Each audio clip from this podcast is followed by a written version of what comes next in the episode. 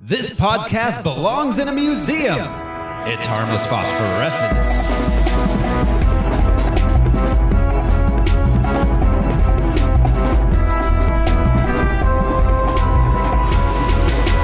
Podcasts, very dangerous. You go first. This is your host, Throat Smiley. Who's joining me this week? I'm Josh Cece, and when a Nazi comes along, you must whip it.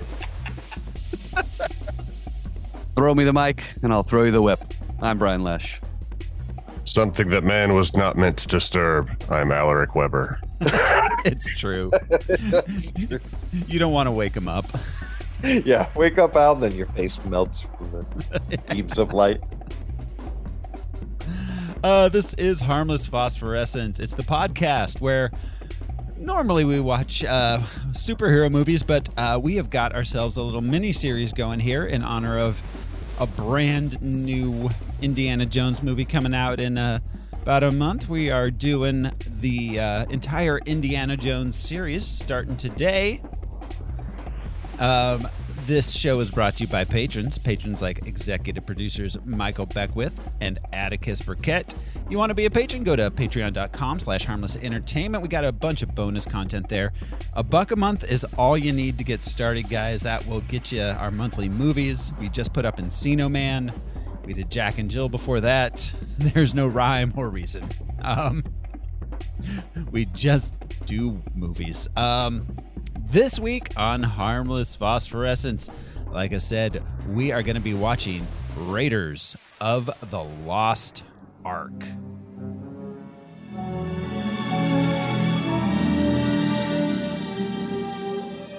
For nearly 3,000 years, man has searched for the lost Ark of the Covenant.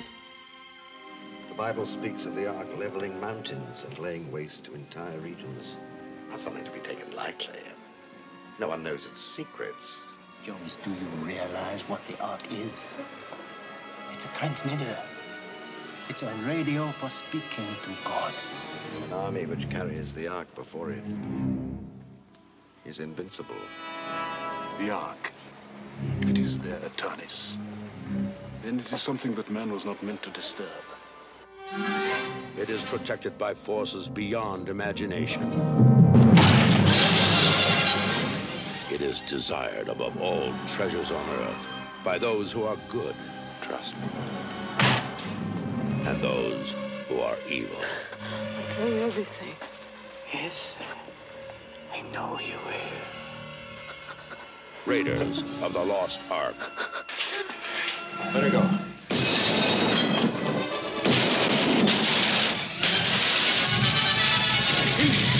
We have no time. If you still want the Ark, it is being loaded onto a truck for Cairo.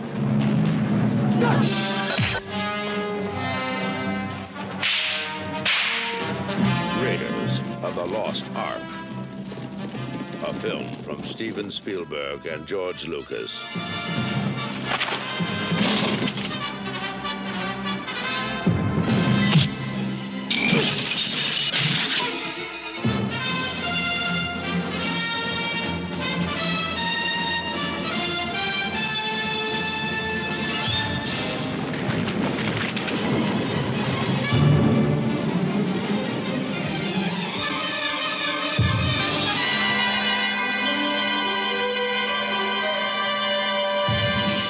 Raiders of the Lost Ark.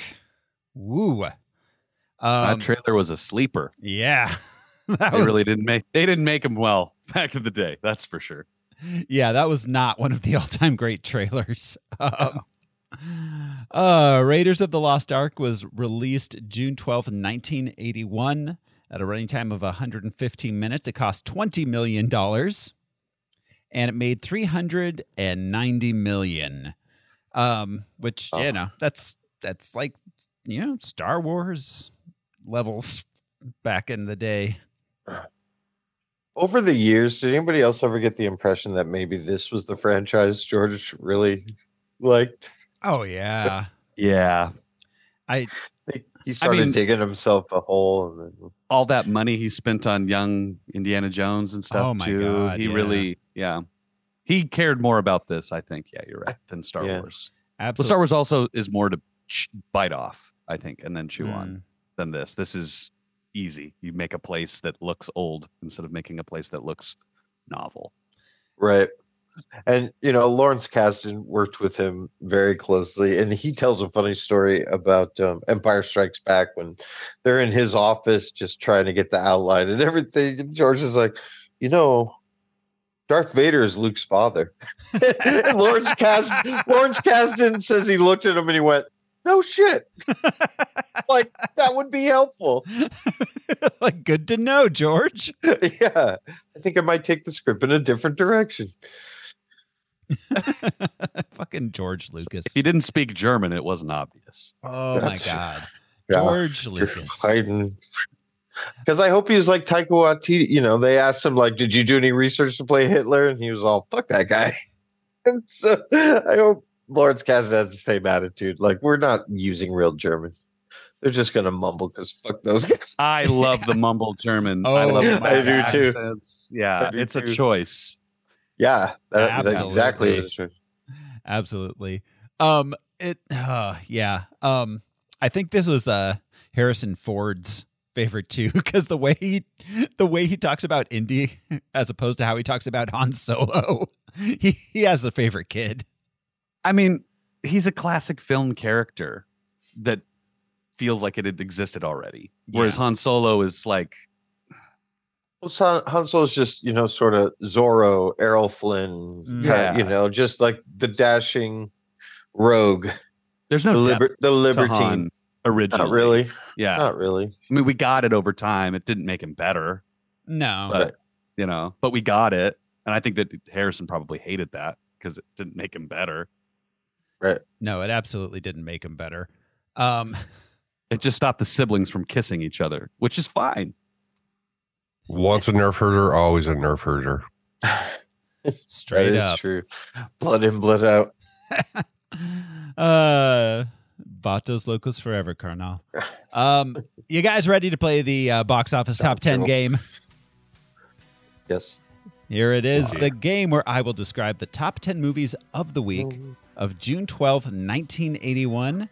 And these fellows are going to try to guess what movie I'm describing based on the box office mojo description. Here we go, guys. Number 10 for the week of June 12th, 1981. Lester is a homeless shoeshine boy living in a railway station. He's got this funny knack for picking the winning horses' names out of the paper while shining shoes. When word gets around, though, everyone wants a piece of the action. this poster. I- Is is this Gary Coleman? It is, yeah. Oh, what's it Oh. called? What? It's I want to watch it. Whatever. I it saw is. this on TV it's it's called. when I was a kid. like many times, it was always on Channel 11. I have a real like vague Okay. memory of this from being little. But Okay. Day at the. No, that's a Marx Brothers. th- it's kind of Uh. got that s- that sort of like naming though. It's like uh, it's it's definitely a, a horse horse uh racing. All right. One to show. It's called On the Right Track. Okay. I'll buy Uh, that for a dollar. Yeah, um, and it's him like in because he li- he lives in a locker in the bus station, Yep. and it's like. I know my height is a device, but could you cut me some slack? I live in a locker. there's like a pillow and stuff. It's like it's a little house in there. He's not a mouse. He's like He's a fully he's a, he's an adult man. Stuart Stuart Little. Um, number nine. The sole surviving Texas Ranger of an ambush arranged by outlaw leader Major Bartholomew Cavendish returns to fight back. Cavendish. This is a known IP. It's not just like a one-off western. This is this is IP right here. Um, it's a this was a modern Jersey Wales. No, no. This was a modern update of a classic film character, film, Oh. television, radio character. Is it Clint Eastwood? It is not Clint Eastwood. Not Clint Eastwood. Is this a okay. Zorro or something? It's not a Zorro, but that's kind of the right track. Lone Um, Ranger. Lone Ranger. Oh, yeah. yep, It's there- called The Legend of the Lone Ranger. I remember. '81. Yeah, I remember watching this. I don't remember much about it. Um, Christopher probably- Lloyd plays the bad guy. Wow. Cavendish. Yeah. Um, yeah. Let's see. Clinton Spilsbury plays the Lone Ranger. I don't- What? yeah. I don't know. Well, and that catapulted him to instant stardom. Yeah, house. He's a household, name. Yeah, we all know him. My grandmother has photos up of him. I mean, his house is a household. So A household's name. yeah, Uh, um, at number eight this week.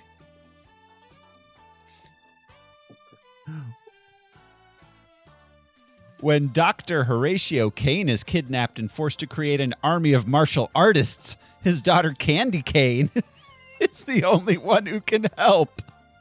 She enlists the help of Steve Chase to save her father and the day. Say it like I'm supposed to know who Steve Chase is. I know. I love when they do that. It's just like Jennifer's life is. um, This is, a, I guess, it's a sequel to something. Hmm. Because it tells us that James Ryan is back in, and then underneath that it says the challenge continues. oh, Death Race. No, it's I, no one's gonna get it. It's really generic. It's called Kill and Kill Again, All right. like some sort of like martial arts. Just it sounds like a Bond movie. Yeah, but Yeah. yeah, it's some sort of like martial arts thing. He's like a the white guy who can do karate kind of thing. The Chuck Norris. Yeah. If you're making a martial art movie, it has to be. You have to enter. The Yeah, dragon enters. The fist enters. something enters. yeah. Stage left. Uh, um, at number seven this week, a federal marshal stationed at a mining colony on the Jupiter moon of Io uncovers a drug smuggling conspiracy. He gets no help from the workers or authorities when he finds himself marked for murder. On Jupiter's moon, he's the only law. He's got like a shotgun. Where are the drugs being smuggled to and from? And we're still concerned with that. The stars Uh, Ganymede. yeah, that's that's where the fentanyl comes from. It's like, wow, we've mastered interstellar travel, but we're still fighting the war on drugs. Yeah. This stars Sean Connery and Peter Boyle. Oh Huh. shit. Um, moon moon base. Oh, Eh, That's a I good don't guess. know. It's called Outland. I've heard of that. Yeah. Sean Connery, when he was in that period where he wasn't like completely gray, but he had the beard. hmm Um, at number six this week. Failed parolee Joe Braxton has one last shot at redemption, driving school kids to Philadelphia. Driving them, you say? driving school kids to Philadelphia. This is Richard Pryor. It's a condition of your parole. This poster is wild in a modern context. Is it just called school bus? This it's not called school bus. Um he's mad, he's bad. He's Richard Pryor starring in- with Cicely Tyson in Oh, moving violations. no, no. Bustin' Uh. Loose. Oh, bust and loose. That was that. The Um, you can have your parole if you drive a bunch of kids around. but but the poster Things have changed. the poster is Richard Pryor, like standing in the middle of like a dirt road and like a pri- in like prison blues, and behind him is the Klan, just standing behind him. Wow. he doesn't get enough credit for his standalone movies, though. Critical Condition and Oh, Moving Ooh, critical. are, Moving is so hilarious. Yeah. He gets mad and gives the guy the wrong finger. And then he's just devastated for like two more. s- I gave him the wrong finger. Yeah. Was that the Rest in toy? peace. No, that's moving. It was just him and his family trying to move. Because I know I've seen that scene. I just don't remember seeing that movie. Anyways, It was probably one of those that was on TV and cable because, like, it wasn't particularly raunchy. He, it was a departure. He was like a trying to play a dad, a Bill Cosby type dad. Yeah. it Uh, was probably on TV. Uh, number five this week. Three couples vacation together every season. After one divorces, feelings of betrayal and more spawn criticisms of one another, but the things that keep them together are stronger than those which might pull them apart. Jesus Christ. Oh my God. Starring Alan Alda and Carol Burnett. Oh, I know this. But I love this. Like, Bob and Carol, Ted and Alice get their groove back. Yeah, basically. Um, I know this though. Um, obviously it's not ordinary people. Um, Also got Sandy Dennis and Rita Moreno in here. Um, it's called The Four Seasons. wow. I Yeah. mean, I was five in '81. I mean, I was watching television, but I guess not absorbing it. Yeah.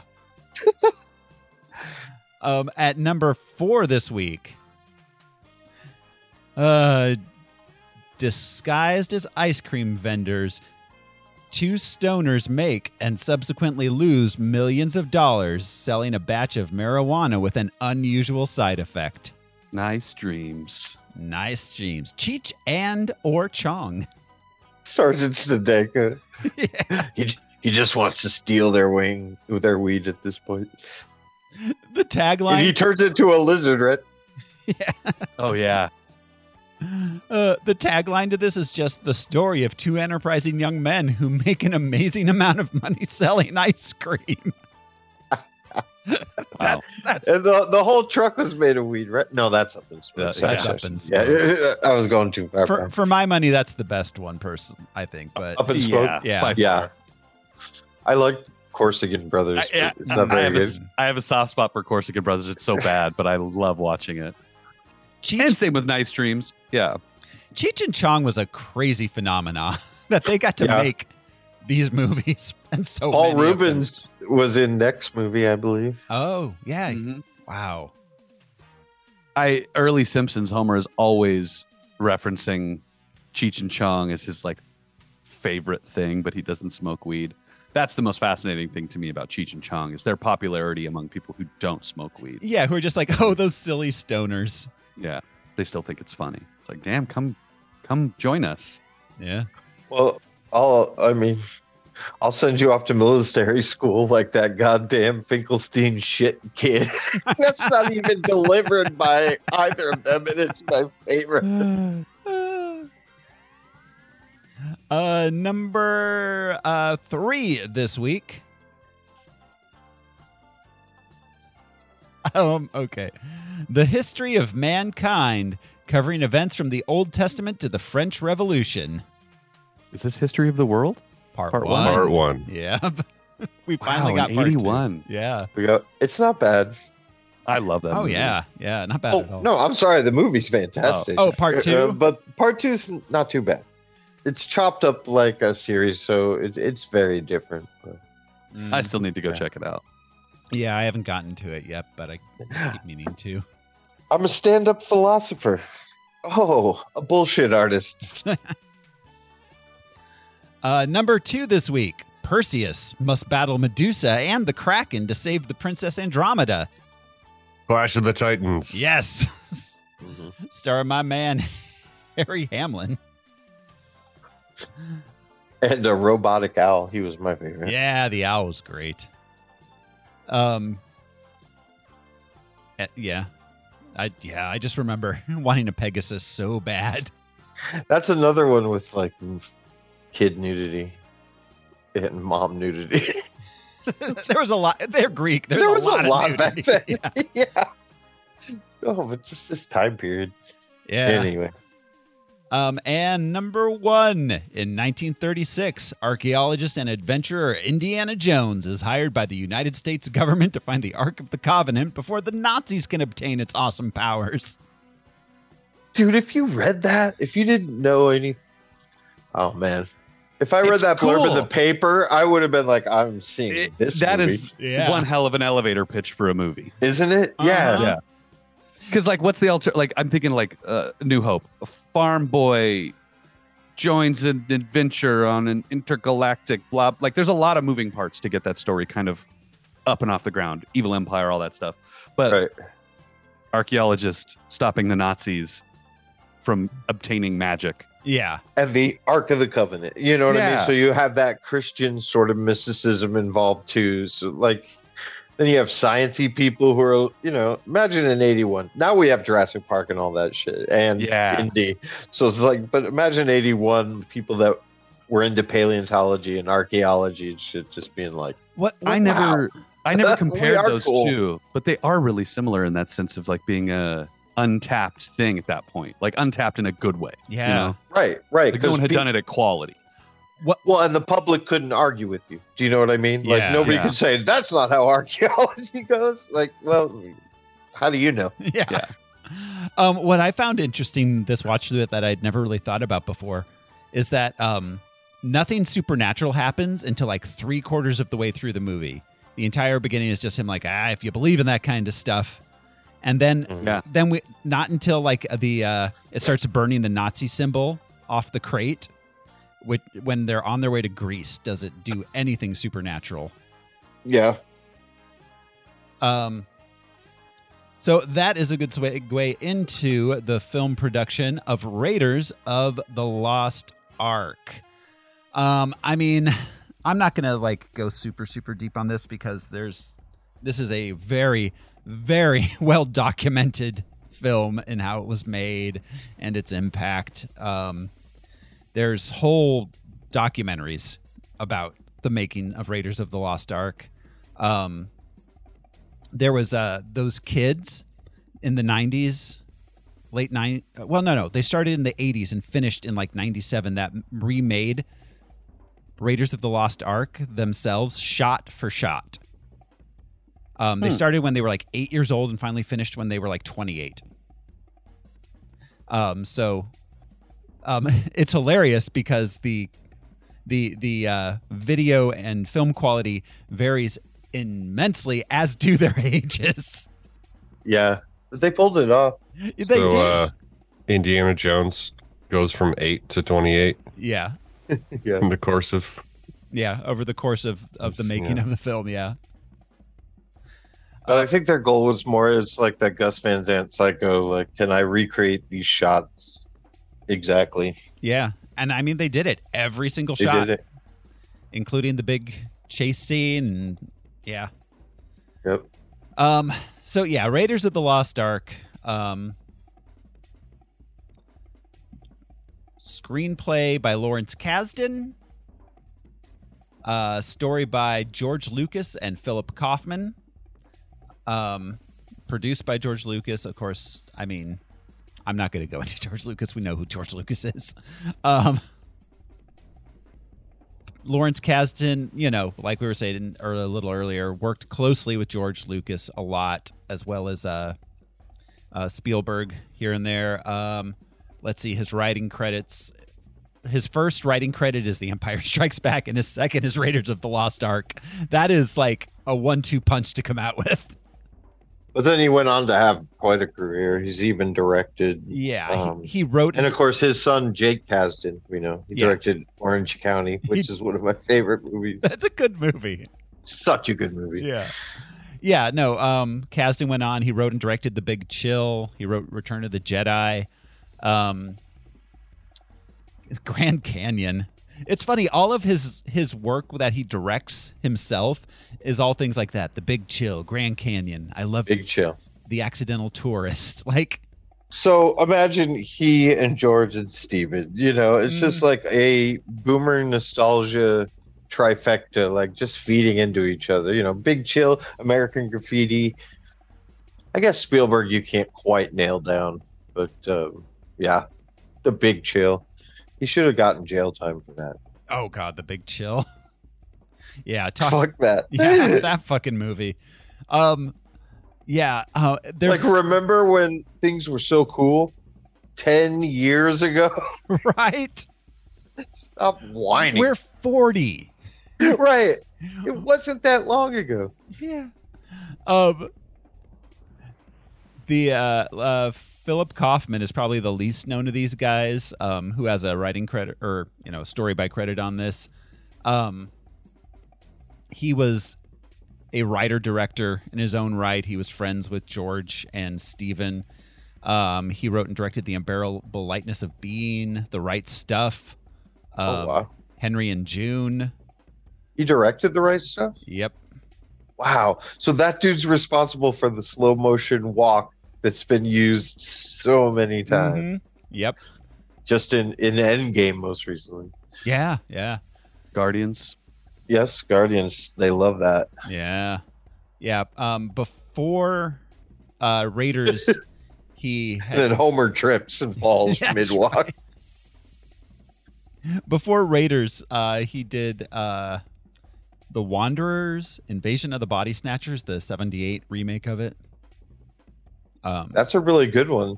it is. That's Nem that's Nimoy and Sutherland.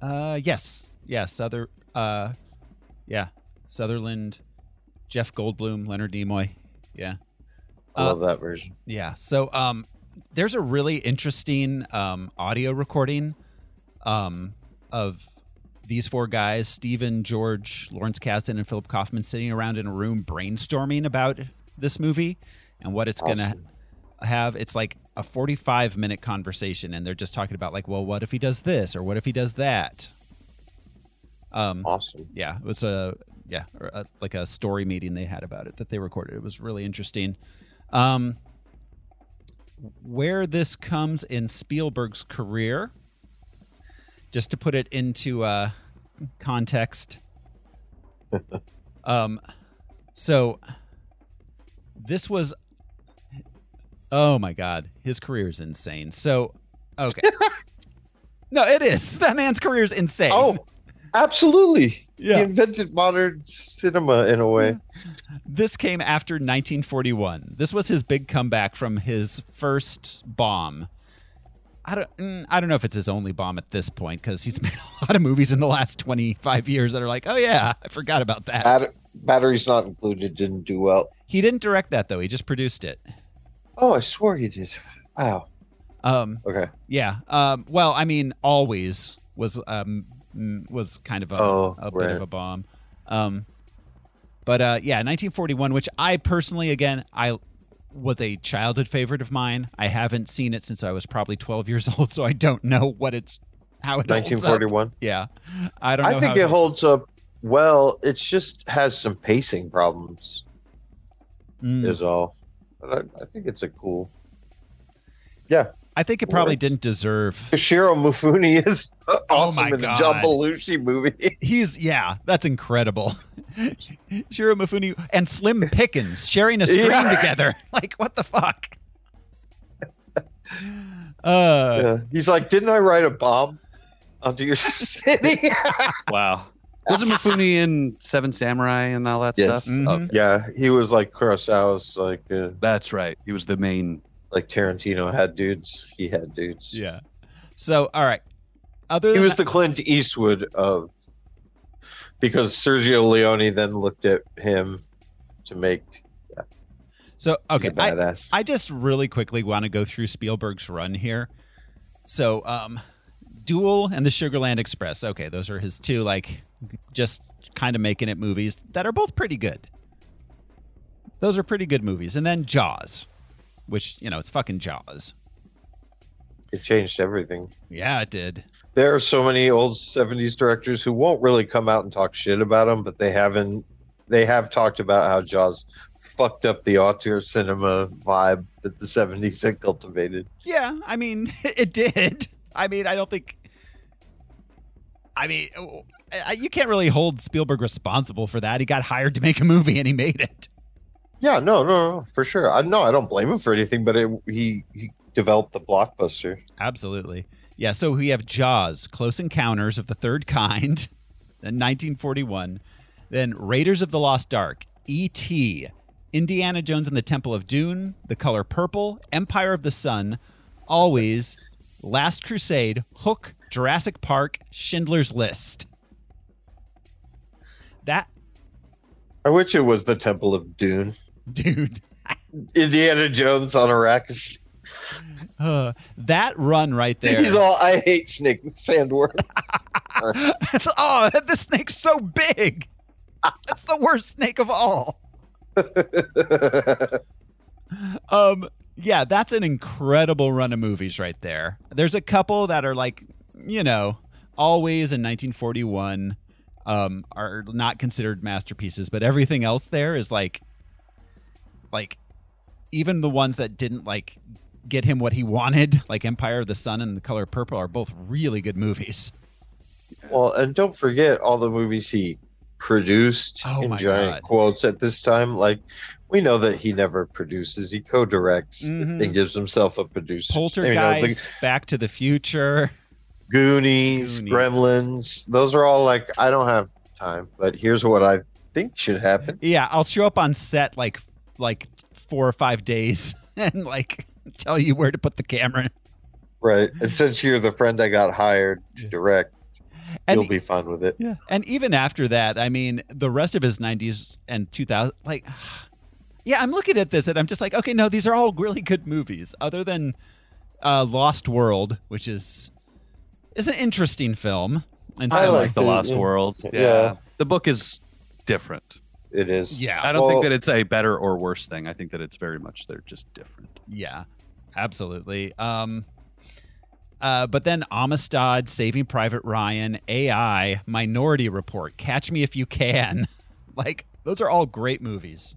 Yeah. Um, the Terminal is a little uh, okay. Yeah. Um, Fableman's was good. I enjoyed Oh, that. Fableman's was great. But then, like, what? War of the Worlds, Munich, then Crystal Skull. Um, Well, War of the what I Worlds loved is a, not a good movie. no, it's, No, it's not. But it was a hit, at least. It was starring Tom Cruise. I Yeah. mean, if they had failed together, that would have been Hmm. spectacular. from from from that point on, he's a little hit or miss because we have Crystal Skull, Adventures of Tintin, Warhorse, Lincoln, Bridge of Spies, The BFG, The Post, Ready Player One, West Side Story, and The Fablemans. So there's some really good stuff in there, and some like oh, okay. yeah. Um, but um, yeah. So this movie stars, of course, Harrison Ford as Indiana Jones. Taking this way back, um, George Lucas's original name was Indiana Smith. Yeah. Huh. I'm glad they. Dr. Smith. I'm glad that they uh, changed that. Indiana Smith is not as good of a name. Mm, No. Um. So It Germany's sounds made declared up. war. Germany's declared war on the Smith boys. uh. Smith. um so yeah of course like this was this was at an interesting place in ford's career too um the, the movie he made right before this was the empire strikes back the movie he made right after it was blade runner Wow. so like that's like empire strikes back raiders blade runner return of the jedi temple of doom witness mosquito coast frantic working girl last crusade like damn harrison take a breath Uh, apparently, Tom Selleck was initially cast as Indiana Jones. he was Hmm, I don't know. um uh, there's actually there's pictures of him in the outfit I think it would have been fine. It wouldn't have been the same. It would have been fine. I don't think we would have ever thought, oh man, it's a shame this wasn't Harrison Ford. yeah Yeah. that's Like true. the same way that we don't think, oh, it's a shame that it wasn't, you know, Burt Reynolds or whatever. Um, there were a few other interesting considerations. Um, Nick Nolte was kind of like third choice, but there was a bunch of people that auditioned or were seen, had meetings, uh, including Bill Murray, Chevy Chase, Steve Martin. All of those guys would have been weird. I, I Yeah. could see Bill Murray, maybe. Maybe I, he's I not. don't know. He's not. He doesn't have the Maybe. physicality necessary for this role. Yeah. Um, Jack Jack Nicholson, Jeff Bridges, yeah. So Sam Elliott. and Harry Hamlin, who was in Clash of the Harry Titans. Hamlin. The only ones I could see in this role outside of Selleck um, that w- would maybe be Nick Nolte or Jeff Bridges. I always get Tom Selleck and Burt Reynolds mixed up in my head somehow. Oh, Anyways, Uh, some mustaches. yeah. Um. Yeah. Um. Of course, we have uh, finally some Karen fucking Allen up in here for my bo- my boy Gene Siskel. Yeah, is it the right amount? uh. Um. Yes, it is. She's It is. awesome. It is the exact right amount of Karen Allen. Yeah. Um. So she. Uh. Let's see. Um. Some others that were considered were Deborah Deborah Winger. That's who George Lucas wanted in the role. Um. She would have been fine. Yeah. Barb. They they wanted someone who was ha- gave an uh, golden age of Hollywood kind of vibe, like Barbara Stanwyck or uh, Anne think- Sheridan. I feel like Karen Allen pulls that off. I feel like she does definitely. She she gives me a real um um Bacall kind of vibe. I think Yeah. like Bogey and they've got a Bogey and Bacall thing going on. They definitely do. Right down to like Sam's, Pla- you know, like Mhm. of all the gin joints in all Yeah. of Nepal. Um, Karen Allen. She. She well, she had a really good career there for a while. Um, Animal House. Animal House. Oh, she fucked Donald Sutherland in that, didn't she? Wasn't she one of those the girl that? yeah, yeah. He Okay. he was the professor. Yeah, we got to see his ass. that one. Yep. Yeah. Um, she was in Manhattan. Um, then uh, after this, shoot the moon, Starman. Scrooged. S- yep. Yeah, Scrooge. She was great in Scrooge. He's adorable in that. Yeah. Yeah. Um, but Starman, she was really great in that with Jeff Bridges. That's a carpenter. Um, that oh, she was the mom in The Sandlot. yeah, yeah. Oh, huh. She was in Malcolm X. Um, she was Malcolm X, right? I thought she played MLK. Jesus goes like, that's the right amount. yeah. I didn't realize how much she got to keep working. Good for her because I feel like she kind of disappeared, but she didn't. She's got a filmography all the way through the 2000s. Yeah, I Um, think she was the wife in The Perfect Storm too. Yeah, she's been in Yeah. other Oscar. in the movies. bedroom. Um, yeah, that was a great movie. Um, she, She's a uh, good. She's a good actor. yeah, absolutely.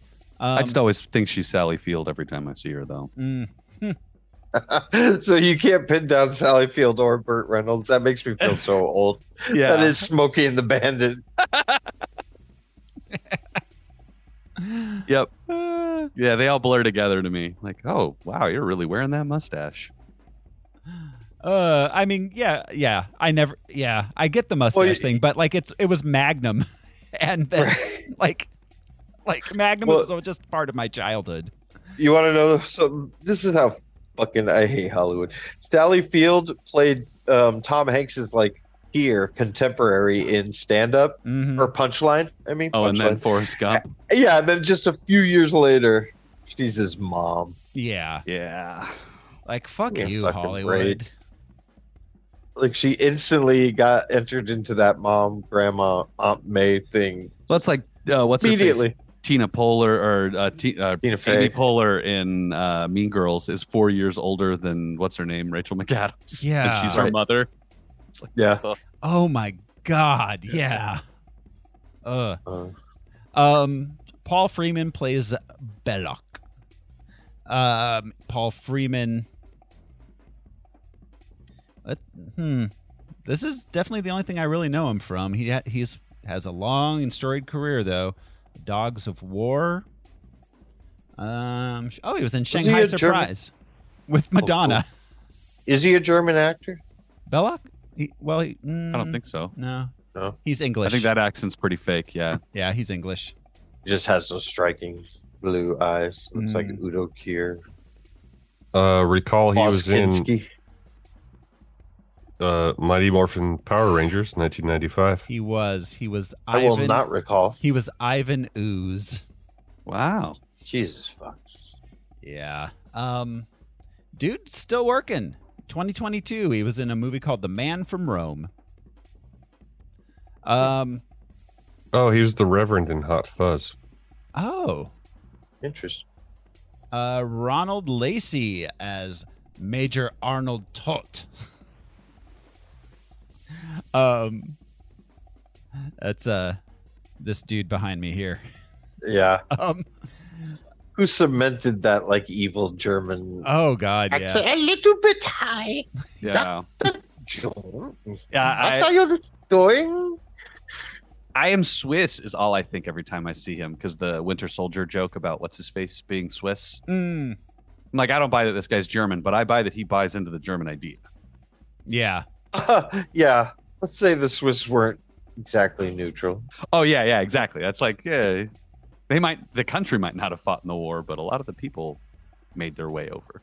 Yeah. A lot of people were like France, like, look, we got a lot of old shit. Would you not bomb it? What do you need Please. from us? Yeah, please don't bump anything on your way through the country. yeah, exactly. That's Bump it expensive. in. It's expensive. It's French. like a Here's- Nazi in a China shop. Here's some chocolate to take with you on your way to. and Rest some of Europe. watches. Yeah. There's some watches and chocolate. Don't tell us what you're doing. Ronald Lacey is also an English actor. He got his start in uh, 70s uh, doing doing Shakespeare on British TV. Um, he played um, he was uh, the grave digger in Hamlet with uh, Ian Richardson and Patrick Stewart. Um, yeah. Uh, let- Such a meaty part. yeah. He uh he did a lot of villain roles after this, of course. Uh after this he got to be the villain in Yellowbeard and Sahara. Yellowbeard is so underrated. That's like uh, that's Graham Chapman's Yeah. movie, right? Yeah. Yeah. Um uh, let's see. He was Red Sonia. Um yeah. Yeah, he's He just- was Red Sonja, he was in Red well, maybe. I don't know. I haven't seen it. maybe. Acting brilliant. Uh, Thank you. Um, wow, in 1989, he got to play Winston Churchill in a movie. Dude, I could see that. He looks like him. Yeah. Um, Except- wow. Yeah, he Being passed. a Nazi is a Yeah, he passed away in 1991. Um, Jonathan Rhys Davies as Sala. Uh, probably best known after Sala as Gimli from Lord of the Rings. Um, he's reprising his role even in the new one, right? he is. He's playing Sala in the new one.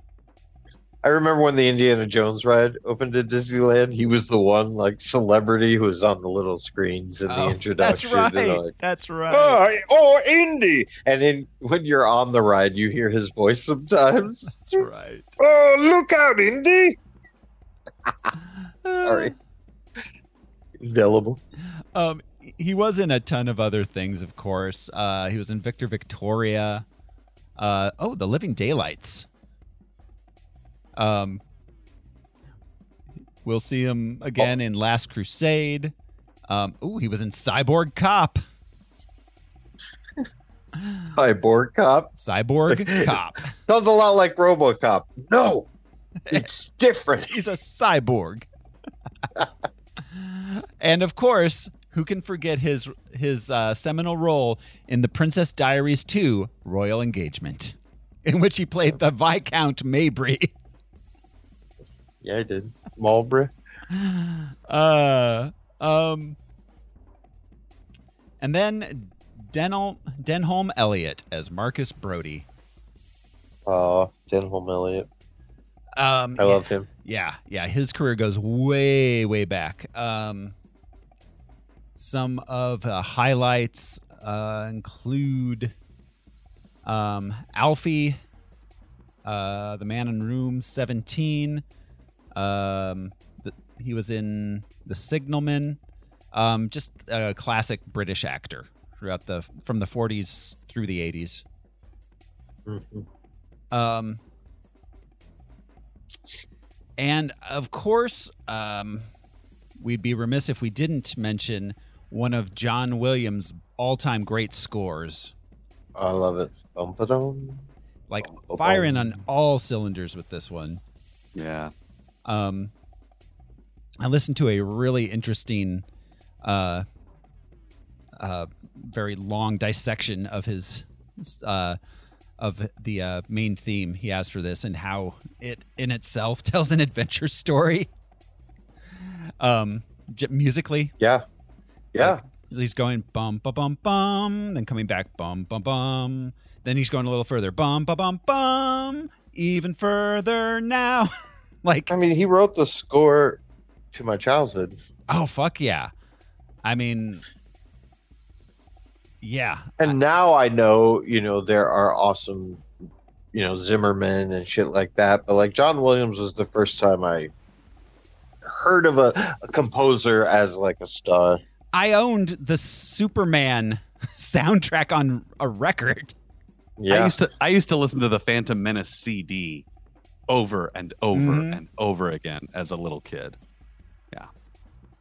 Yeah. Not a lot of not a lot of film scores that are listenable over and over and over. no, to children. Right. That's Yeah. That stir and emotion. and- yeah. Yeah, but I mean, prior to this, he did Star Wars, of course. Um, uh, Empire Strikes Back, Close Encounters, Jaws. Jaws. Jaws, that little cello, Yeah. you know, forever Boom, boom. for boom, the boom, rest boom, boom, of boom, history. boom. Bum, bum, bum, bum, bum, bum, Well, bum, and that's bum. his strength is finding a thing, finding the the the little shiny thing that we all remember. Mhm. You know, Uh-huh. dun dun dun dun dun dun. Sure, Uh. boom. You sing that, and ninety percent of American people are going to go Indiana Jones. Bum, Yeah. bum, bum, bum. You know? Well, and he has that. Yeah, and he has that thing where he can, um, he like can quote the title in the song, Superman, Star Wars. Wars. Ba, ba, ba, bum.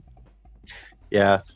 Interesting. I never even considered that um, as a thing that was happening with the music, but that's really interesting. I was thinking of him quoting his own themes throughout Oh, every other piece. His whole But you're right. In a every score, yeah. score is like this w- w- jeweled net of things that are Raiders of reflecting each other. the Lost Ark.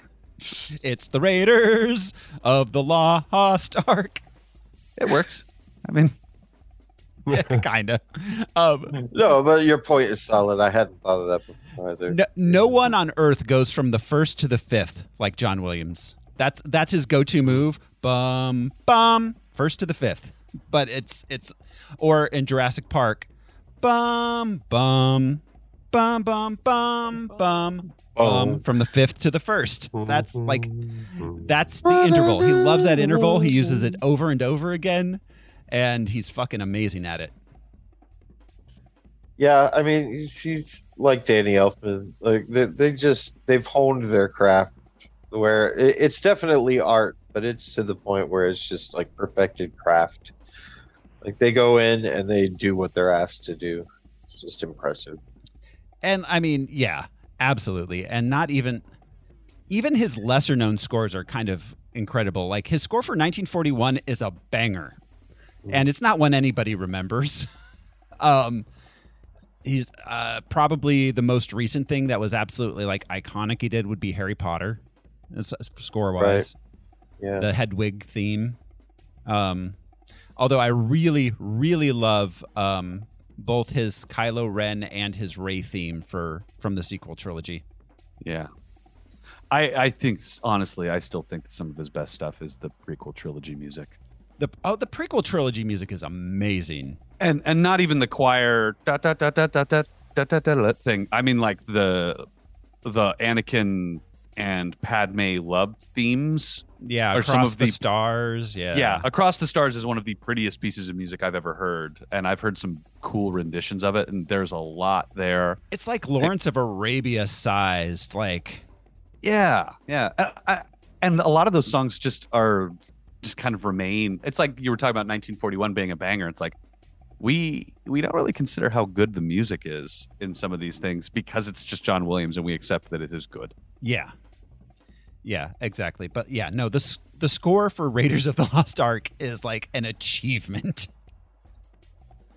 Um, yeah. So I don't know. That's about it for the production. Like I said, we're not going to go super, super deep into this. Um, basically, the idea for anyone who doesn't know is that uh, George Lucas wanted to make a uh, movie that was like his the the old everything he'd made was like the old things from when he was a kid. All he did was rehash his childhood from the serials, the uh, like Alan Quartermain type kind of serials from when he was a kid. Just like he wanted Star Wars was him making Flash Gordon. Yeah. I mean, but that's what a lot of artists do. hmm We have reviews. I was gonna say, I want to know if it hit his Karen Allen. meter. Yeah, this was Yeah. absolutely reviewed by Siskel and Ebert. Now we come to the most exciting and entertaining new movie to come along in a long time Raiders of the Lost Ark. This one is a really great movie. It's a nonstop roller coaster ride of thrilling adventures, weird characters, daring exploits, and cliffhanging close calls. It's fun for a lot of reasons, but the best reason is the film's inexhaustible supply of dangerous situations. It never lets go. It moves at breakneck speed, it throws developments at us so fast we don't know when to duck. Raiders of the Lost Ark stars Harrison Ford as an intrepid American archaeologist. In this opening scene, he's trying to outsmart the booby traps in a South American temple. Now, that's just the beginning while the film is getting warmed up. Later on, he gets in some really tight situations that are really difficult. Harrison Ford plays a much different character here than he did in Star Wars. He's older, he's more ragged, he's more like Humphrey Bogart, and they give him the Bogart look with that hat and the three day beard. He's right out of the treasure of the Sierra Madre. His co star in the movie is Karen Allen. She plays a tough, resourceful American woman who was once jilted by the heartless Harrison Ford, and her response to that was to move to Tibet, open a saloon, and have a drinking contest with the Sherpas. One day, some unexpected customers turn up sadistic Nazis who want a golden medallion that holds the secret to the location of the lost ark. Saved in the nick of time, but that's only the easy stuff. Wait till she sees what she still has to get through in this movie. Raiders of the Lost Ark was made by two of Hollywood's most talented specialists in breakneck entertainment. It was produced by George Lucas, the mastermind behind the Star Wars movies. It was directed by Steven Spielberg, who made Jaws and Close Encounters of the Third Kind before he bombed a year and a half ago very badly with 1941. Well, he's back on the track now. Raiders of the Lost Ark hurtles us through a cascade of nonstop adventures. It has everything. Forgotten tombs, giant tarantulas, evil, bloodthirsty Nazis, thousands of poisonous snakes, and the best chase scene I've ever seen in a movie. I really love this. Well, so did I, and I can't recommend this film more than this one. Um, I sat there really admiring it. I just said, look at how tight this is. Look at how excellent it is. It's, it it's, attempts so much and hits so close all the time. I really applaud all the people who had to produce this thing and make it. It's, it's marvelous. The one thing that uh, really impressed me is how they start out, as Mm-hmm. you point out, with a great opening, high energy. The, it could be the ending of any other picture, and we'd Uh-huh. say that was good. It's the, just the beginning and then build up. Very impressive film. It's just, it has a wealth of imagination. It's just like nonstop details and situations. They go all around the world. There are adventures in South America, in uh, North Africa, in Tibet, in the mountains. There's a submarine, there's a car chase, there's a motorcycle, there's a lost. I keep going on like this. The giant boulder. We haven't even mentioned the boulder yet. It's just wonderful. And the thing that uh, I've been asked by some people is, who I saw the picture with, do you like it so much because it's been a rotten year and a half at the Uh-huh. movies? Well, yes, a little bit that. But I think if this film came out in any year, I would still love it this much.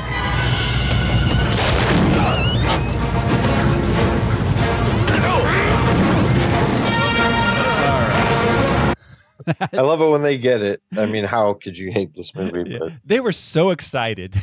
so Yeah. except they were giddy. You could hear They- Gene laughing, and he does not laugh. They had nothing to say about the movie besides it was so good yeah. That's and tight. It's- You don't realize it because it's just so good. But yeah, they really, they really called their shots and hit hit hit the ball. I mean, there are so many scenes. There is a submarine scene. There is a fucking car that goes off a cliff. There is a jet. That- That's wild. They just went big at a time when it was expensive to go big. yeah. Yeah. Like it was a gamble. It's not just some nerds on a computer animating it. Yeah, no, they yeah. the they had to fact- get U boats and a submarine and shit. Just- that that chase scene, the fact that they made that chase scene in Practically. 1981 is incredible. It's still one of the best action sequences ever put to film, I think. and they stuck with that because the the whole River Phoenix stuff Oh in Last Crusade, like he, those were practical effects that that kid was pulling off. That was amazing too. That was so good. Yeah. So, all right. Now we're there. You guys ready to jump into the movie? Start Sure, the engine. Zepito. This is Raiders of the Lost Ark. We open in 1936. American archaeologist Indiana Jones uh, treks through the jungle of Peru. Um, we, this is uh, one of the, they they start doing the thing where um you're muted out. where they have the Paramount logo turn into a mountain in it, that every Yeah. Indiana Jones movie has done since. Um, is the new one from Paramount or is it just straight Disney? Because if there's if it doesn't have Paramount attached, we're not going to get that for the first time ever. That's an interesting point. The movies are on Paramount; they're not on Disney Plus. They are. I mean, Paramount still has this, yeah, but um, the the new one is is a straight up Disney joint. I'm wondering if like, yeah, I'm wondering how that that's going to be sad. That's kind of like when we lost the 20th century fanfare for uh, Star Wars. Yeah. It didn't. You know, it's, it's it just doesn't feel the same. How far into the movie do we get before we actually learn his name? Um, Yeah. We don't learn. I don't think we learn his name until Belloc. Yeah. Yeah. Well, um, shit, what's his name? Denholm. I mean, Elliot's character. He Yeah. calls him Indiana in the classroom. Oh, Belloc in Belloc. the Yeah. yeah, when In he the- takes the idol. Yeah. Yes. I think that's. I think, I he think says, you're right, I think he yeah. says Indiana Jones. Yes. And that was interesting because okay, now they call it Indiana Jones and the Raiders of the Lost Ark, but Yeah. originally it was just Raiders of the Lost Ark. Yeah. Right. Yeah. And they don't even give us his name I I for 10 minutes. It's like the um like Dirty Harry movies or the Rambo where like or Death Wish where the first one is is its own title and you sometimes forget it's like oh First Blood Yeah. is the, first Rambo the- movie. Yeah, the second one was Rambo First Blood Part First Blood Two. Part Two. yeah. um. Yeah. So uh, he enters a But temple. that's a good point, Al. I'm sorry to interrupt you. The the title is about the Nazis. yeah. Yeah. That's right. They are the raiders. They're the of Lost- raiders of the tomb, yeah. Yeah. Huh. Um, or a tomb raider, if you will. Back when archaeologists could be men. we didn't all have to be sexy ladies wearing wearing undershirts with with gloves. large pointy breasts. And I mean, I hate to be the guy to bring this up immediately, but uh, do these things really belong in a museum? Well, No. okay, The yeah. answer is no. That's that. Uh, that's the crux of. That's the one thing I think in these that doesn't age especially well.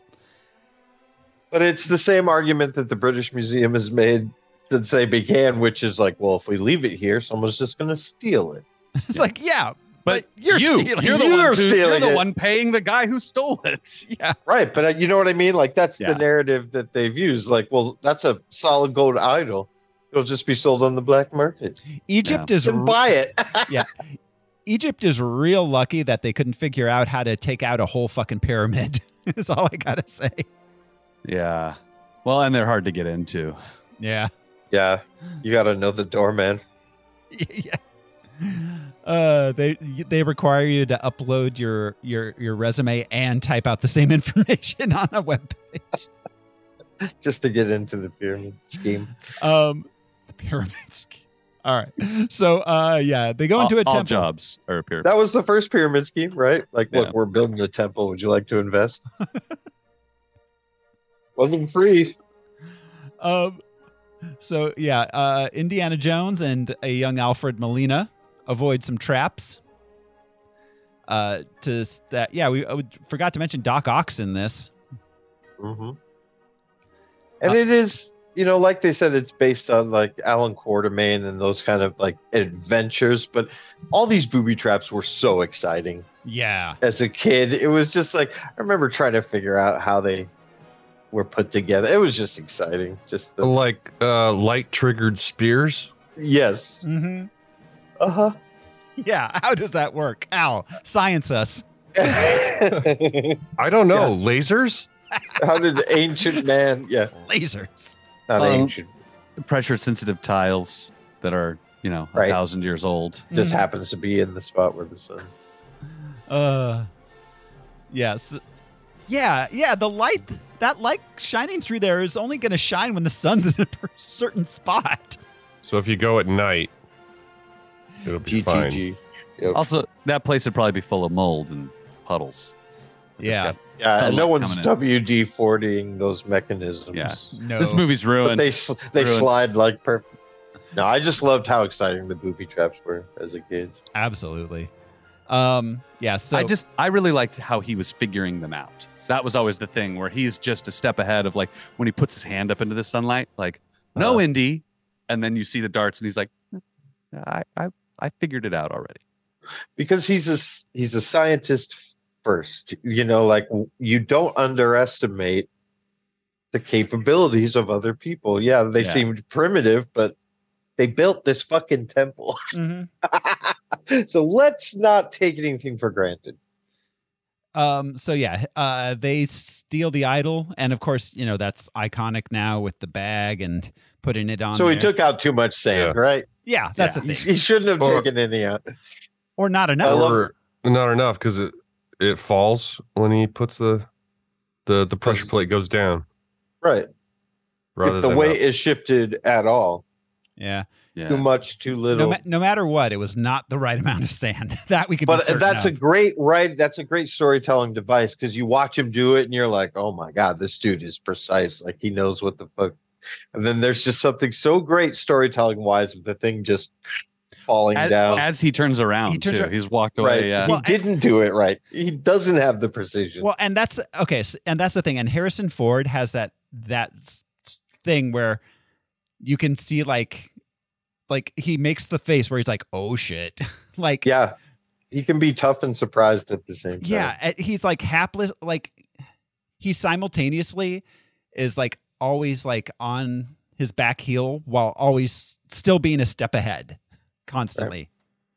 well but do you ever remember clint eastwood like looking shocked or confused or maybe even a little scared Indiana Jones is not stoic, except for when it comes to female relationships. Yeah, right yeah. Then it's a lot. Of, human relationships Yeah, actually. that's fair. even yes. yeah, even later on when Sala hugs him and he says, "You- "You're a good friend." like that's all Yeah. we can get out of him. we learn why in last year's once we finally meet his dad you can Oh kind of my understand God. why he's not a fan of people that much either Yeah, I cannot wait to get to Last Crusade. same here Um, almost a perfect movie So uh yeah, they get the idol, the big booby trap goes off. Alfred Molina tries to steal the idol from Indy. He dies in a trap. Uh Indy narrowly escapes. There's the whole um uh boulder. bold well, there's the boulder I was gonna say like sliding under the door. Oh yeah, Um and then yeah, the grabbing boulder his hat the boulder comes down. Ju- Jude asks, why didn't he just stop and let the boulder go in front of him when he first saw it? God Mm. damn. grabbing his hat is from a uh, future movie. This Yeah, was he's yeah. grabbing Oh. the whip. Yeah. oh That's the a- whip he grabs that's Yeah. It's a callback later on. Yeah. with right the hat. Yeah. But um and I had to actually think about that and I think the thing is that the boulder seals off the exit. He'd be trapped in there if he let the boulder go first. yeah i think you're oh, right it does seal off the exit Yeah. at the very end. 'cause Yeah. The boulder doesn't come out of the Yeah. tunnel. Yeah, it just Good. stops there. yeah.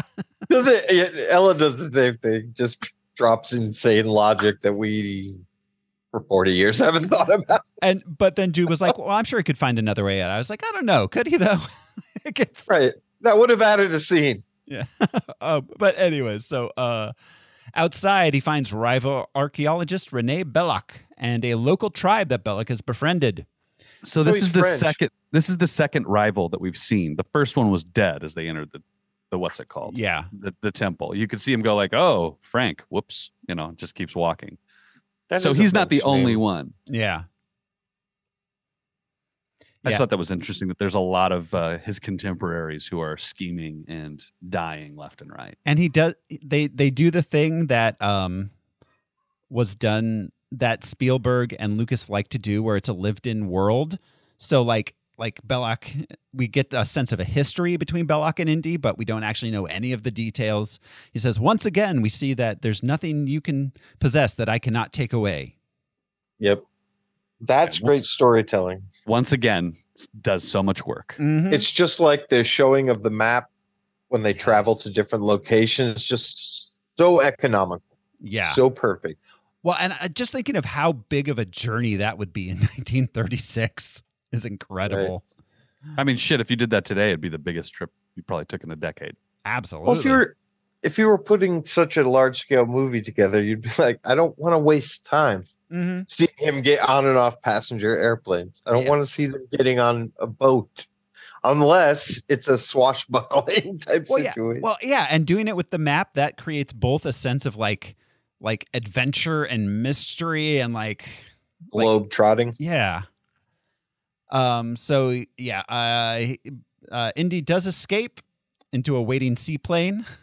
Um. We never. I uh, t- in my mind as a kid, that was like Indy's best friend in the seaplane, but like we never see Yeah, him and then again. we never- ever. we- Yeah. Jock. Yeah. Yeah, Yeah. never, see him again. Never again. And he has some like I think it was fun- because of the snake. Mm. It's like Oh. you're not my friend anymore, Jock. you have a pet snake. I know Jock could have been some. He had some like Launchpad McQuack energy. He was Yeah. fishing off his boat, just waiting. I Uh, love the uh, the Yankees cap as a New Yorker American marker thing Mm. too. J- It's it's a very easy visual signifier. Absolutely. Because if he was God. wearing like an Orioles cap or something, we'd be like, huh, what's with the bird on the hat? Yeah. and we were New still York. called internationally. We were still called Yankees by a lot of people. too. Yeah. So it, it, like it, it, yeah, it fits. God, just the economy of storytelling. Every single Right. thing in this is just a perfect trigger Nothing for wasted. everything. Um, so they return to the United States. Indy teaches a class at Marshall College. I love that his female students are like, look, our teacher's Harrison Ford. Did you notice the proportion of male to female students in the Right. class? I was just Yeah. going to there are say about three men in that they're entire incredibly class. interested in archaeology. Yeah. Well, and I I like the detail that he had to spell out the word lithic. Yeah. Oh yeah, that L-I-T-H-I-C. classic teacher. Right, yeah, like, it's like, am I am I doing this right? Because he is n- he doesn't belong in the classroom. You know, Right. economy. Yeah. Yeah. So much. We learned so much about him and his life through such t- a short, simple uh, scene. Uh, and through conversation, most of the time that sounds so clunky because, and we brought it up where it's like these are two characters that have known each other for decades. They talk like they're just trying to give us exposition. Mm. Mhm. Not not in these movies. Those are legit conversations. yeah, no, and he's talking, and like it, yeah, when when when uh when uh, uh what's his face Denholm Elliott um what is his character's name again? It is uh Brody. When when Brody comes in and he's like, yes, yes, yes, of course, the university will buy them as always. Like it tells us so much about how they work and how they know each other. Well, and there are objects that we didn't see Indy grab. Yes, That's the thing. Like he's there are other things happening on this journey. Uh, that, yeah, so much happens off screen, and it doesn't feel like we're missing out. It's just reinforcing the That's the realism. That's a great point, and it's something that I've always loved about the Indiana Jones movies.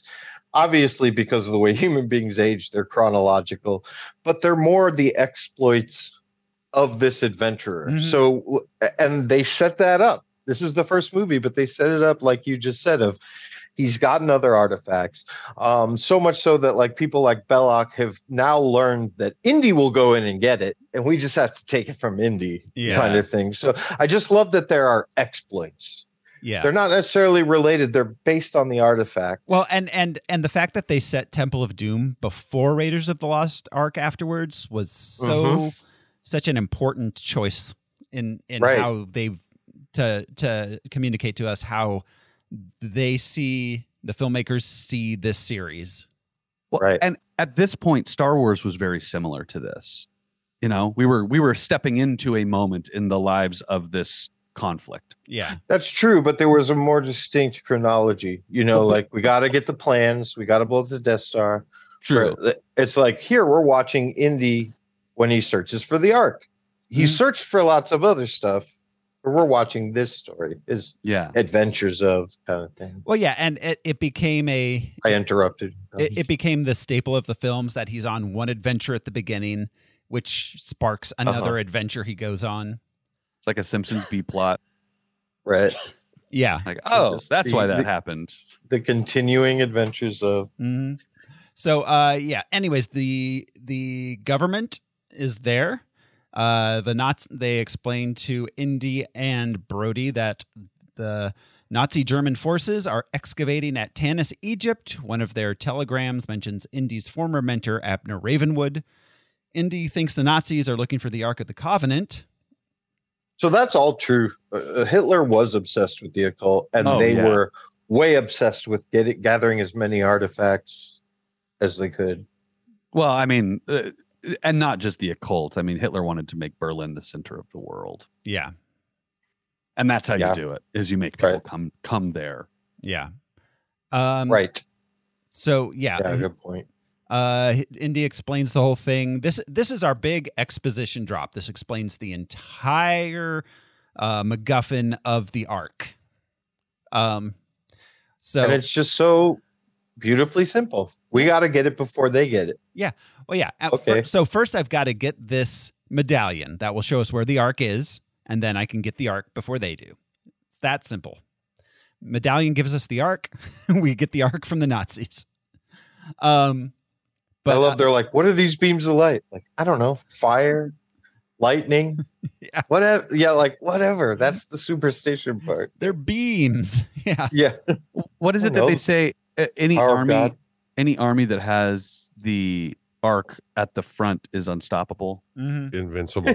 Yeah. Except the Hebrews, apparently. Yeah, for real. Yeah, fair. well, they made the mistake of like we should just bury this here for a little while. I guess that's why everything went the way. I once read a story that it was supposedly in this uh, church in Ethiopia guarded by Sephardic Jews that wouldn't let I've heard- anyone in. I've actually have heard you that read too. about- Yeah, yeah. Yeah. Hmm. Interesting little. Um, so yeah, we we cut to Indy's house. Brody tells him that the army wants him to find the Ark before the Nazis. They're going to bankroll the uh, expedition. Indy's going to start by looking for Ravenwood in Mongolia, which is the last place he knew of him being. Where does uh, Indiana live?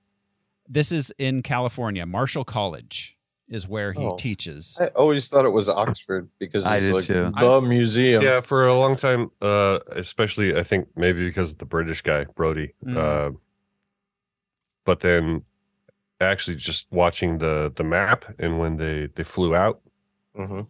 to Mongolia, uh, they fly over the Golden Gate. Yeah. Oh. Yeah, they take off from Interesting. California. Um, yeah, it, it wasn't until this viewing that it clicked to me that he's in California. I in my brain he was always on the East Coast. Same. In my brain, he was in. He taught at Oxford Yeah. because the way Brody was always like the museum will buy it. The Yeah. we Mm, like it I, I Interesting. Hmm. guess marshall college like i just assume he meant the british museum because especially at that time Yeah. there yeah, was no other the museum Yeah, I mean that that would make sense. Um it's interesting how they don't go to any great pains to explain it to us in any way. because it doesn't matter and i Yeah. love it Yeah. Um, but it makes sense that I mean, uh, given future movies, that he'd be a Western boy, yeah, yeah. Well, yeah. Yeah, absolutely. He- Western U.S. yeah. well in the Cru- last crusade we see that because that's he's out with his scout troop Mhm. but they're out exploring what looks like monument valley Yeah. so yeah Um, no that always makes forget- sense i just never put it together I Because it forget that doesn't Indy matter. was a Boy Scout. Makes Mhm. sense. absolutely. Classic Baden Powell vibe too, with the look and everything. Mm. Um, so Indy gets on a plane and takes what must be a harrowing journey over the Pacific on on a uh, uh, uh, uh, Pan Am. Um, yeah that's how much trust they had i don't even trust now um, we get the mysterious l- looking bad guy in the black leather trench coat and the the round glasses boarding the plane with him, keeping an eye on Indy. We cut to a bar in Nepal where we meet Marion Ravenwood, Abner's daughter and the proprietor of the bar. She wins a drinking contest. And how? Uh, Yeah, she does. It's just so classic. The guy's just smiling so huge and then just leans over. It's Yes, just I great. remember that Does dude. not face down on the table. Not nothing tired like that. He just slips out of existence. That dude He's and his so big, hammered. his big smiling face was just burned into my brain as a kid. Yeah. I always thought that was a woman. Oh, huh. I always thought it was ambiguous. Interesting. Yeah. I I always just took for granted that it like she could take down any dude Yeah, that was what I was thinking. that is walks into her bar. Like, like that. This was showing her character that she's, you know, she can she can hang with the guys. She's she can hold her Mm. well, own. way past hang. Yeah. She's not even drunk. When she drinks from that shot out barrel. Ah. God, such a great shot. Just Yeah. um, grabbing some liquor before she goes back into battle. Yeah, and th- this is a this again just the economy of storytelling. We learn everything we need to know about her without them telling us anything. No one's ever like, "Marion, she's a tough gal." Like, Right. uh, That's Spielberg, man. yeah. Um, so she's uh, hostile towards Indy when he arrives because they used to be in a relationship. It's interesting that this is one of those things where she was clearly like a teenager, and Right. he, he was he was it was inappropriate, but she calls him out for it being inappropriate. Yeah, because like my dad was your mentor, and s- it's like taking advantage of a captive audience kind of thing. Well, yeah, and also like it, I was a child; it was wrong, and you knew it. That's what I meant. But like she was in such close proximity to him. Yeah, yeah, exactly. Um, so uh, uh, he offers Marion five thousand dollars for uh, that. I did. I, I I plugged that into uh, an inflation calculator. That's a hundred grand in today's money. Yeah, it's a large amount. And what does he have? Three on him, Yeah, he's got three thousand and dollars. she just she just takes it. I love it. Yeah, she's like, come back tomorrow. Come back tomorrow. We'll see. Uh, and she's wearing it. Another great like adventure story twist. yes, yeah. It's like you think it's buried or you think it's in an elaborate temple like we saw in the beginning of the movie. It's just around her neck Mhm. at all times. Um, then the Nazis show up. They're going to start torturing Marion for the whereabouts of the headpiece, but Indy comes back and saves her. Uh, helps fight. Yeah. Well, I mean, he saves her from getting burned in that moment, and then after In that, that they're moment, equals, yes. and they they fight together Right. to stop the Nazis. Um, they go to lengths to make you understand she's not a damsel in distress. Yeah. But you're right. Like she was up against it at that moment. Yeah. But yeah, and then she helps Indy like at at points throughout that. Um Mhm. Tote burns his hand on the medallion, which is in the flames for a while because the bar uh, gets set on fire. Um, I guess you could say that like Indy's smart, but she's clever. yeah, yeah, and and another, you know, it, it again telling us so much about Indy, where he's like being held down, and he's just like whiskey. But like, would he have hopped in a wicker basket? I don't think so. No, Like he would have kept running until he had to turn around and face him. hmm Um, yeah. So uh, they managed to uh, kill all of the Nazis except for Tote, who runs away. and Marion tells Indy that now she's his partner, and they're gonna go get the Ark together. We get another map montage as they head to Cairo, and there they meet Sala, Indy's old friend. I like that the money being destroyed is the reason why they became partners. Mm-hmm. Yeah, exactly. That three thousand dollars and whatever she had in Nepali money there. Plus, we In her- meet. Go Her ahead, whole Al. bar. Yeah, her. Yeah, her living. Her. Yeah, Yeah. because the Nazis were drawn there by Indy. Yeah, it's just. We also meet You the burned biggest down my. rat. Sorry. No, no, you You burned down my life. We're partners now. Yeah. exactly. Give me, yeah. So we also meet the biggest fucking rat in all of movie history. That That's monkey, it. The tiny monkey. oh yeah, yeah, the double agent monkey. who's only wearing a vest because he's wearing a wire. yeah. Um. So yeah, they meet Sala. I mean, you you want to love that monkey, but he's a Nazi. He's no Annie's Yeah. boobs, I'll tell you that. Or, or a Nazi sympathizer. He's a Nazi sympathizer. Yeah, he is. Uh, so uh, they yeah, um, Belloc is there with the Nazis digging all over the desert trying to find the Ark. Um, Sala tells Indy they've somehow find have a partially recreated version of the medallion. Marion The gets- staff. Mm-hmm. well, they've got the staff and part part of the medallion, But then their staff is the wrong height. right? Because they only have part of the medallion. It's thicker, but it's just not as long. It's the girth of the staff is It's good, fine. but the length leaves you wanting. Not so much. um, Indy and Marion go out on the town. The- Uh, we, the uh, monkey goes to his handler and tells him about Indy. The monkey does a fucking Heil Hitler. Yeah. Yeah. See, I, Um, Uh, his his one eyed master. yes. the monkey's like, look, I don't like the way he does it, but he's got a lot of great ideas. he's like, well, the monkey trains run out of time. I mean, the monkey did just get 18 years for January 6th. So. that's that's a dead monkey, Fins. They're looking at a dead monkey. The, the monkey was one of the founders of the Proud Boys. Um, so he does look proud of his little vest. uh, um, you know, when I wear nothing but a vest and a fez, I get arrested. but that monkey can go anywhere. He's a fucking he's a federal informant. Um, yeah. So uh, there's a big chase sequence, the action sequence, as the Nazis are trying to kidnap Marion and uh, kill Indy.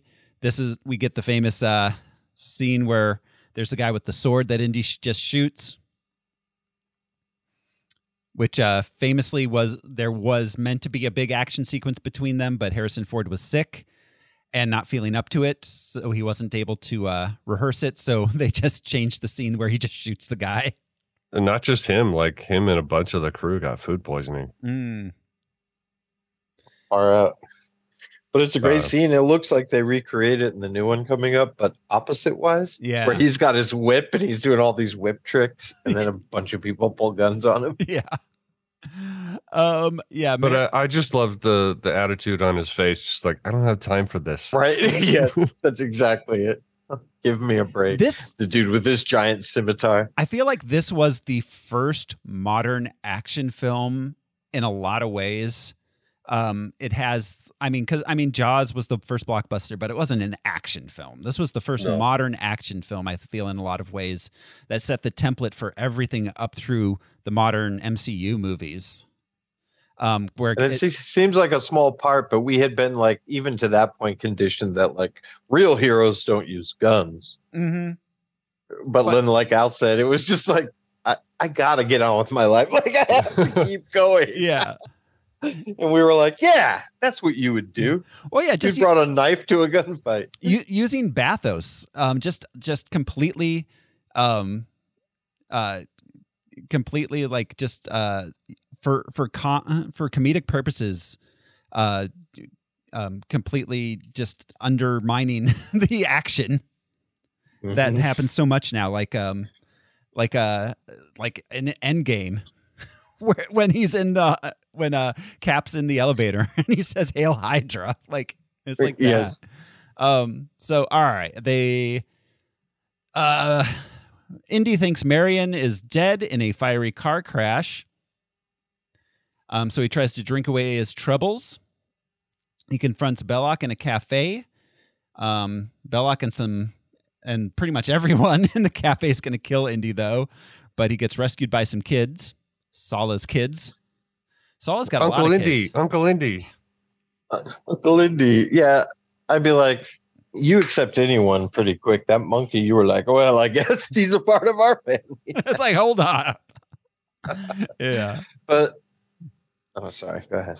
I Uh, lost it. Sala takes Indy to an imam who deciphers the medallion for Indy. One side has a warning and the uh, some measurements, but on the other side, there's an important piece of the measurements that the Nazis don't have.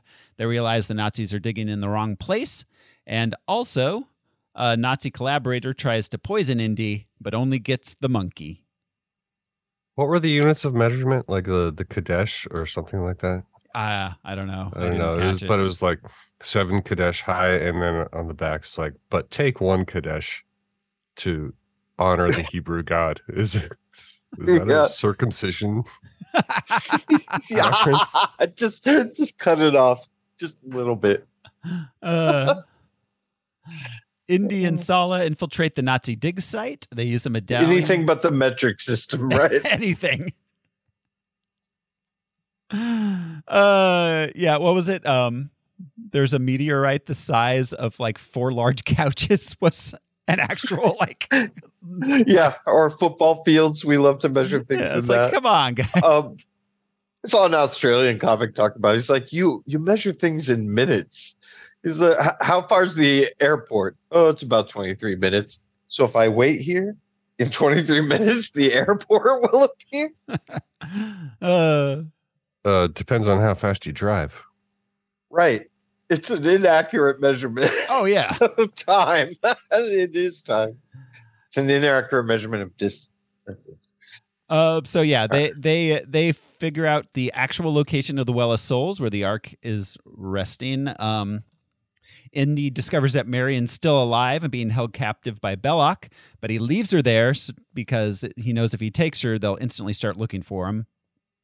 Wait, what? Maybe this was the first mystical thing when they're in uh, the the map room. When when Indy's in the map room. oh, uh, and it shines through the medallion. And it shines through the, those- me- the medallion at a specific time. The the shining light. It felt mystical. It felt Really? mystical, but it is just How light. precise. It is just light. It's not like I don't I don't think there was a mystical like hand to Yeah, God. it felt precise. It felt almost scientific. You know, like you want to think that it's God shining a light through the medallion, but it's really if you find the right hole and put it in the right place. Right. It, that's sort of a sundial kind of thing. You have to Right. find the right date uh, to to put it in. But just the way the light shone, Yeah. uh, just so, suddenly like a beam of light rather. Hmm. Oh, than yeah, y- just, just the regular because you saw the Yeah, red right. Mhm. of the the medallion as it traveled, and then it got to the right place. I don't know. The just the sun. Yeah, hit it- you're right. s- Hit it just the right way. So- Slightly mystical. it yeah no it had a feel to it um so they start digging through the night to find the well of souls while marion and belloc drink um she tries to escape but she's stopped by tot tot tot who has a Tot. who has a, who has the world's most uh uh dangerous uh clothes hanger with him Yeah, that was crazy. um Does he have a tote bag? Tot bang. yeah, uh, he flies around. Indy and Sala get into the Well of Souls, which is infested with snakes. They go down into the chamber to recover the Ark, uh, which is a golden, intri- intricately carved chest. But uh, Belloc and the Nazis discover them and seize it, leaving Indy in the buried chamber. They throw Marion down with him and seal it back up. Hitler's like, we could defeat the Jews if we just find that Jewish artifact. right. Indy and Marion escape the chamber by knocking down a wall. I still to this day have not ever found in the film itself there's a uh, a hieroglyph of uh, C3PO and R2D2 somewhere in there. I've never spotted it in the wild Right. personally. Yeah. They're in the ride. Yeah. in the different like chambers of the ride. Um yeah, the Nazis, let's see. So they but what a cool set! Those giant like Oh. Anubis and Mhm. you know the yeah, just what a set to build. One of my favorite moments is when they open up the the top of the Well of Souls, and uh, the lightning strikes, and Sala sees the statue. It's And like, puts- oh, what's the thing about in front of his face? Yeah. Oh yeah, Yeah. That's Uh, when they find the arc, it's with their hands. I love that too. that's some real character actor acting that he's Jonathan Rhys Davis is doing. Yeah, um, so uh, they get out, um, and l- they get Indy goes and uh, gets in a fight with a big Nazi and blow up a plane. Um, that was This is an intense fight scene. It really is. Yeah, it is. and the way it ends with like this the splatter of blood from the the props. Um, and Marion, uh, she conks out the pilot who's trying to shoot Indy while the the big German is is fisticuffing. Mm-hmm.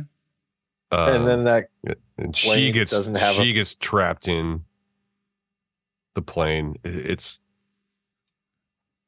I, I don't I don't know the word to describe it, uh, but in, intricate, cons- Very mouse- quick s- storytelling mouse mousetrap kind of Yeah. thing. Every action sequence in this whole movie It's is an edge of intricate, your like, seat. Yeah, edge of your seat, but like intricate. One thing leads to another. There's always a cause and Oh. effect. It's never just like something just happens.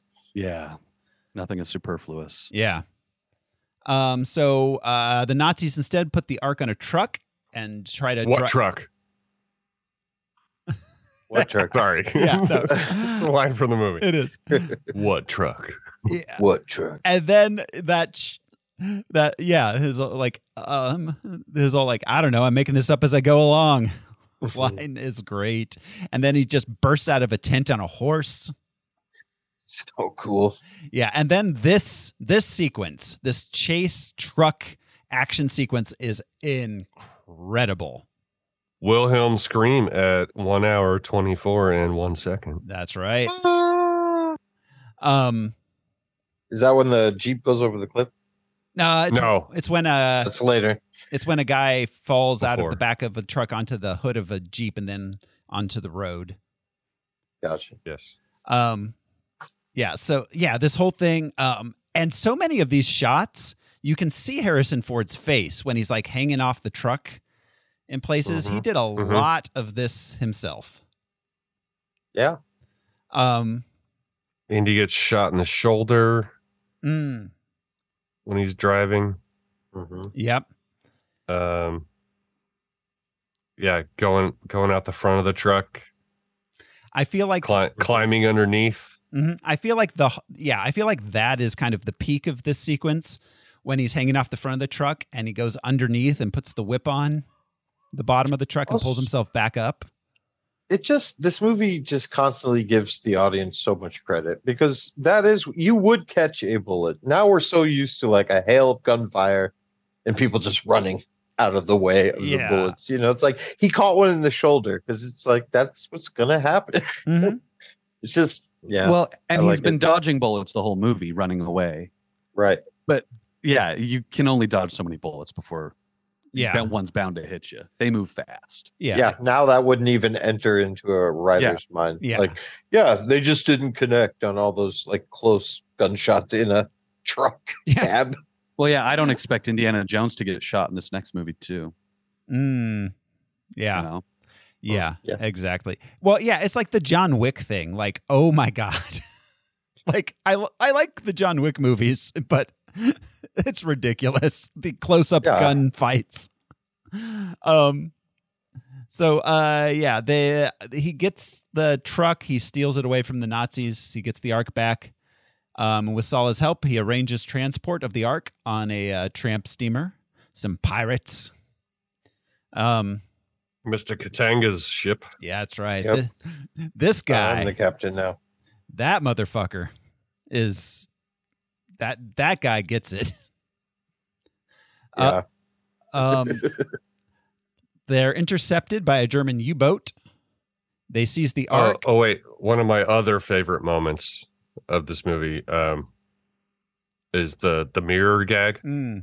when she flips the mirror over. He's like completely in pain, Mm-hmm. Mhm. and she turns the mirror over and smacks him in the jaw. Yeah, yeah. Th- Um, yeah. th- this Yeah. is this is where we get his Upper. Yeah. We get the, uh, his his uh, line. Uh, it ain't the years, honey. It's the mileage. it shows his vulnerability. Like he's dog tired Yeah. right now. And he's not he, he very didn't just run nimble. through all of that and come out unscathed. He got beat to Right. shit. They give us credit. Like I said, Mm-hmm. nothing's dumbed down for us. Yeah. So, is he of the age to have missed World War One? right? He's Hmm. too old to Probably. have served because that's by 19 armistice happened. I forget. 36. Yeah, Oh, 1919? 1919? 19, yeah. 1918? Is that when 1918. Franz which got was, shot? Yeah, which was 18 years earlier. He was Probably too young. he Lord, man. probably I don't know. just missed it because I he's like in his late 30s here. He probably just missed World War One. Three cousins had a rivalry. we had World War.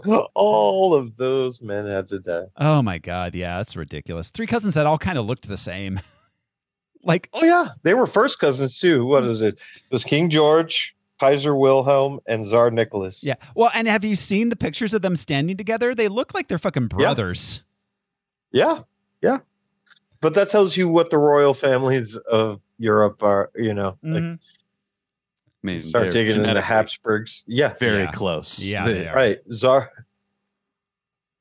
Yeah. Yes. Interesting. So, um, yeah, Indy manages to sneak onto the submarine, which is an incredible scene. Um, they uh, travel to the Aegean Sea. Um, Belloc intends to test the power of the Ark before giving it to Hitler. On the island, Indy ambushes the Nazi group. Wait, wait, wait, wait, wait. Did you call it the Aegean Sea? Aegean Sea, sorry. Aegean. I Uh, might as well call it the Aegean Sea if you want to get real freaky with it. It's totally gay. the Egg Sea. It's the Sea of Eggs. yeah. Egg sea. um yeah so uh uh he's gonna destroy the ark with a grenade launcher but uh he surrenders after belloc talks to indy telling him he knows indy would never destroy something so historically significant um so he surrenders Imagine carrying that thing around for 40 years in the desert. I feel like do we really need this shit moses yeah, haven't we re- memorized it by now? Uh, the Nazis restrain Indy and Marion at the testing site. They tie them to a pole. Um, and Belloc opens up the ark, does a ceremony. Inside is only sand. Um, but then, then we start getting some g- g- g- g- g- ghosts or something. Obi Wan shows up. yeah, we. I mean, it's we we see people flying around like spirits, kind of. In addition to like just the rays and the lightning and stuff coming out. Um, and ev- the Nazis all get melted.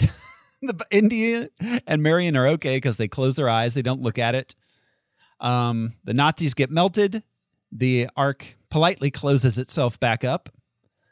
I loved how I loved how the uh the three main guys um their heads all went away in different ways. Yeah, Like the the the actual the the one that was dressed like a Nazi, his face just kind of imploded.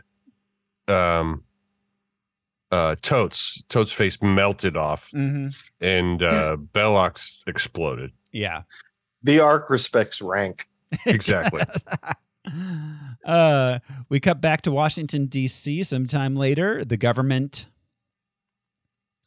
um, rewards Indy for securing the Ark, but they have taken it and won't tell him where. They say that the Ark's somewhere safe and is being looked at by top men. Who? Top men. It's at Area 51 we find out. no later. bottom men, just top men. Um, yeah. Then we cut to the warehouse and the like the warehouse shot where it's like just goes on and on and crate after crate after crate. Um, great. Well, and they bring final it back shot. in, Chris, in Crystal Skull. That's where he fights Kate Blanchett in the warehouse. They do. They bring it back. Um, one of my many issues with Crystal Skull, but um, um, yeah. Yes, I didn't hate it the way I was supposed to. I tried to like. I wanted to like it. I it was hard. I don't know. I haven't seen it in a long time. We'll see how I feel now. But um, It had monkeys. it did. It had rubber snakes. It's one of those where it's like CGI that, that's monkeys. that's not my favorite adventure of his, but it's one of his adventures. fair, fair. And like I said, I haven't seen it in a long time. We'll see how I feel this time around. It's been a very, very. It's Well, what I said is no excuse for poor filmmaking. Yeah, I mean, okay. filmmaking is filmmaking. Yeah. But So- yeah, But yeah, an all-time great last shot there. Like it says so much. Every everything in this movie says so much with so little. that's what. Oh, Those two just guys the were ark good at. buried in a in a warehouse. Yeah, in a sea of crates that are exactly the same as this and with like of course being the unstated question of like what's in all the other crates. Right. What else is in there? hmm Yeah, incredible movie. Incredible movie. Um the only unanswered question I have is how did he get inside the submarine? did the submarine stay above water the whole way? And he just Maybe. rode on top or did he like get into a hatch somewhere and hide?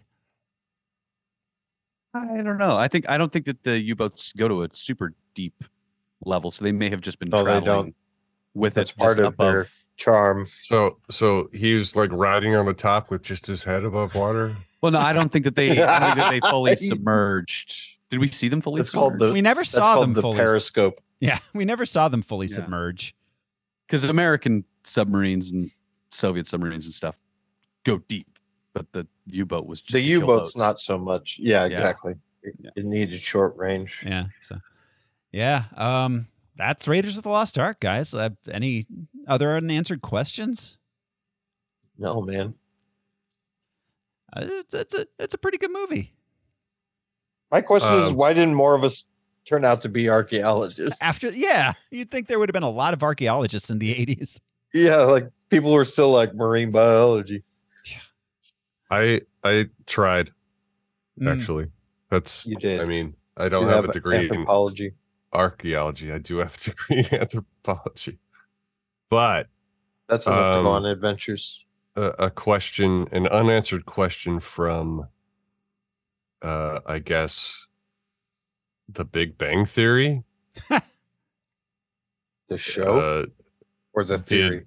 Yeah. did Indiana Jones actually do anything in this movie? Right. So that's that's yeah, that's the thing. Like so I've never seen that if show. if Indiana Jones had just done nothing, the Nazis still would have all gotten melted. That's that's like but then kinda- it would have been left in the hands of. that- That's again, it's that museum question. Mm. If I don't do anything, who's going to do something with it?